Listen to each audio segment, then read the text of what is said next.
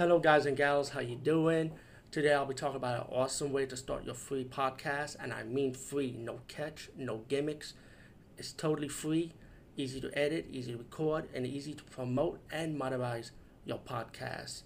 It's called Anchor dot f m, and I highly recommend you guys and gals check it out and start your own podcast and let your voice be heard.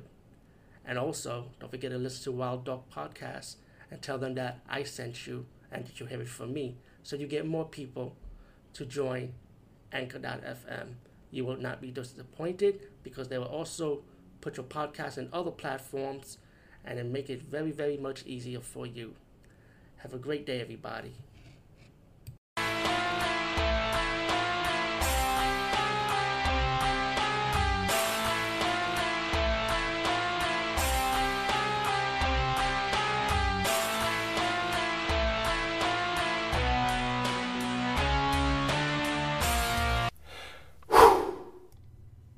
Hey guys and gals, what's up? Today I'll be talking about a movie called The Bornless Ones from two thousand sixteen.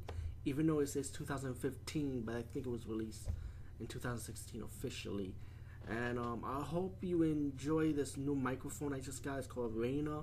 And I also bought a pop filter, so I hope my sound, my voice comes out nice and clear. I know a lot of people's complaining about it. Um, but I decided to invest in a microphone anyway because I feel like I need to upgrade. So let me know what you guys think. But besides that, I'm glad I am talking about a good movie with my new mic, and I did enjoy this one.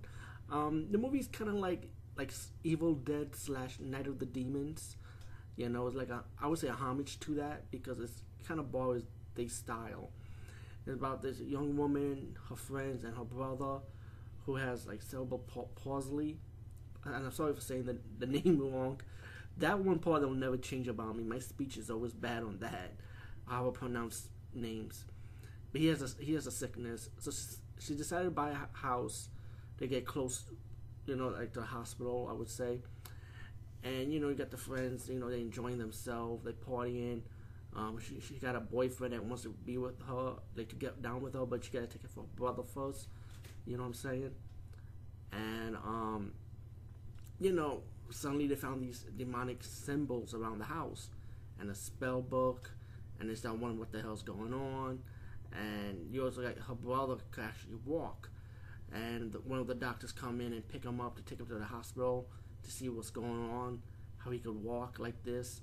And you know, pretty much the brother killed the doctor, and then he's walking to the back to the cabin.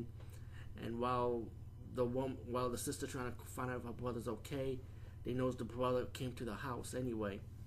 Also, at the same time, they start seeing these demons around the house, wondering what the hell's going on.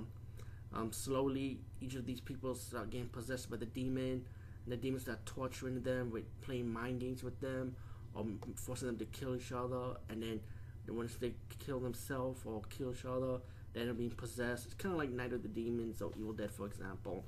And I kind of like the demonic look. I kind of like how they, I mean, It's it's like pretty much what you see in Evil Dead or, or Night of the Demons. It's no different, but I think they made it more, a little bit more realistic instead of campy, I would say. Um, there's blood and gore, there's death in this movie. Um, I like how the movie, when the movie progressed, you start finding out how the people are trying to stop these demons, you know, and and, and how they're trying to fight them off. Um, all in all, the bone, boneless one, boneless one. I say boneless, but boneless ones from two thousand sixteen, which was done in two thousand fifteen. I say definitely check it out. I actually enjoyed it, you know. Anyway, peace, guys, and see you later.